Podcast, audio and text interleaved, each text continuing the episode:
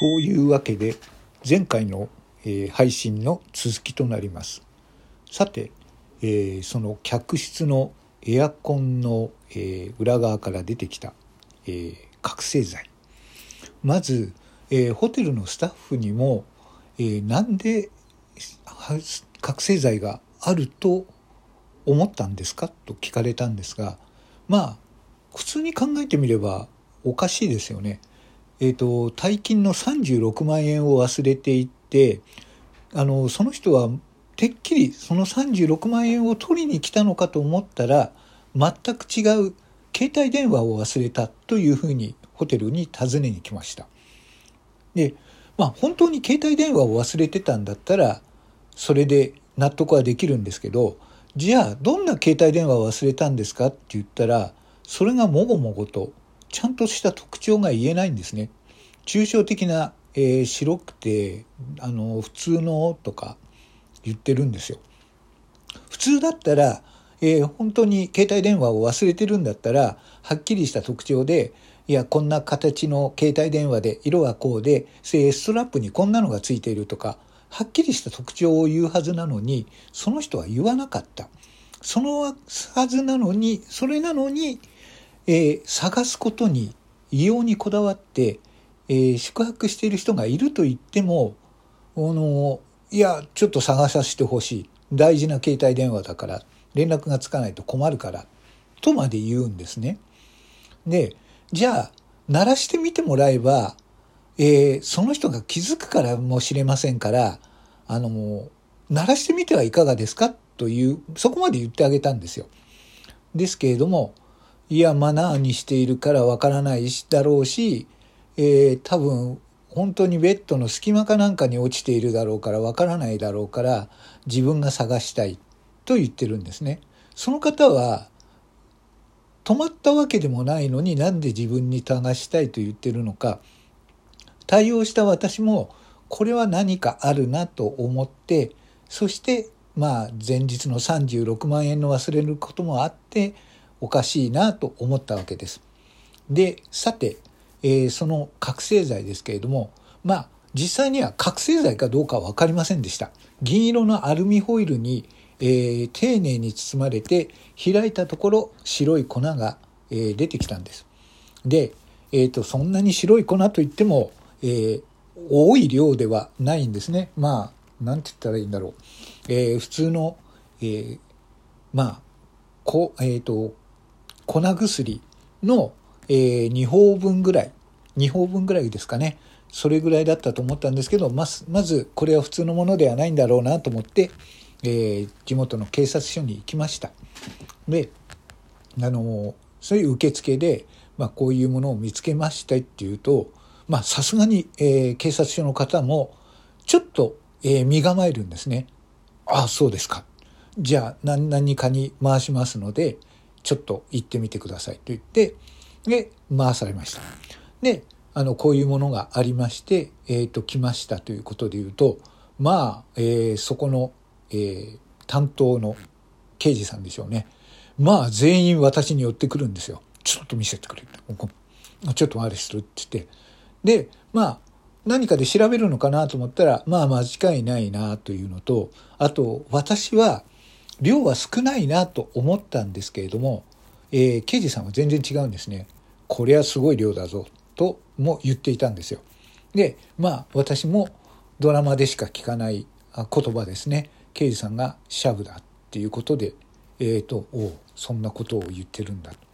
でそこからどういう状況でどういうふうにこれを見つけたのかということを、まあ、調書を書かなくちゃいけないのでその報告の調書を書いたわけなんですね。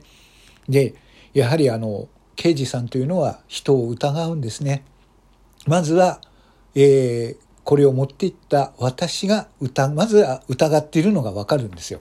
あなたはなぜこれがあの覚醒剤だと分かったんですかっていうことから聞かれていや覚醒剤だとは思わないけれどもあのこんな風に挙動不審だったんでそういうものを探してるんじゃないかなとはあ随分読みがいいですね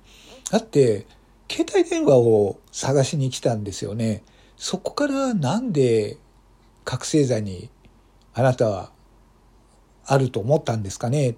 もう明らかに、まあ、自分も疑われてるんだなというのが分かってもうそこは正直に。いやでも普通に考えて行動がおかしいので何か理由があるんじゃないかなと思いました。で前日に36万円という大金も忘れているのにそれについては一切何も聞いていないんです。っていうふうにまあいろいろ説明すると、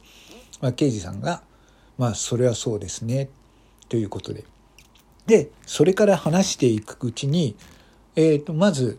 まあいろんな証拠があるんですけれどもまずチェックインしたあの元日の朝にチェックインをしてで出て行ったその部屋を使った男たちがまずその覚醒剤を忘れていったのに間違いないだろうということになってお宅では、えー、防犯カメラはありますか？というふうに言われまして、まあ、これはどこでもそうなんですがホテルは、えー、フロントに、えー、防犯カメラを備えています。でそれはあのある程度までは、えー、保存されておりますので、えー、そのチェックインする人のお客様の顔、えー、ロビーに関しても、えーと、あの防犯カメラはありますのでそれについてその人たちの顔特徴っていうのは、えーと、あと声ですね。声も収めることができます。いやそれを見せていただきたい。分かりました。いやあのこの後一緒に行きましょう。ということで。で、えー、その2人が正確に何時ぐらいにえー、チェックインをしたのかそれを知らなくてはいけないのでその日担当していた、えー、男性スタッフ2人の、えー、フロントに立っていた担当マンに何時ぐらいのチェックインだったかを聞きました。で、えー、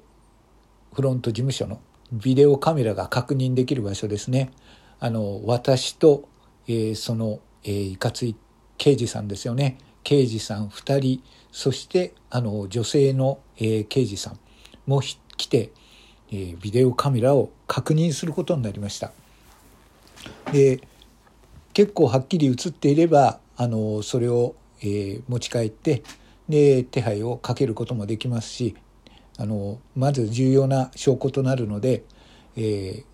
確認させていただいてそれをまあ複製させていただくかもしれませんということを言っていました。そうですねということでまあ一気にえー、そのビデオカメラを見るということで、まあ、緊迫した空気になりました。さて、じゃあビデオを再生して、その、えー、当日の朝のビデオを再現していきます。で、少し早回しをしていたところ、朝の4時過ぎに、えー、その2人がチェックインする様子が見えました。あ、これで間違いないでしょう。ちょっと、あの、行き過ぎましたから、戻して、えー、再生をしましょう。ということで、えー、その男たちが帰ってくる前の段階まで再生をしました。さて、その時なんですけれども、えー、フロントのビデオカメラには、えー、声も録音されているということで、えー、フロントスタッフの、えー、2人がしゃべる声が録音されているところから再生が始まっちゃったんですね。その声をちょっと再現したいと思います。キュルルルルあのさ、今日元日じゃん？うん。元日だとさ、ソープってサービスいいのかな？どうだろうね。え？お嬢、嬢、ソープ嬢ってさ、今日ってあんまりいい人出てないんじゃない？いや、わかんないよ。お正月とかに来るとさ、すげえ、あの、あんまりいないから、サービスいいんじゃない？え、そうかな？え？行っちゃいます？いや、どうする？行っちゃう？あ、いらっしゃいませ。という会話の後に、その二人組が入ってきたんですね。えー、っと、この状況を見たときに、えー、まずその会話は、えー、張り詰めた事務所の中に大きく響き渡りまして、刑事さんと私は顔を見合わせて苦笑いしかできなかったです。ええ、もうこの人たちどうしてやろうかなと思いましたが、えー、そんな話がありました。まあその犯人たちがどうなったのかは、まあ、私たちは知る由もないんですけれども、えー、フロントにいた2人、えー、きついお給を、えー、据えてやったというお話でした。えー、皆さん、えー、仕事中の会話も油断はしないようにしてくださいね。指輪でした。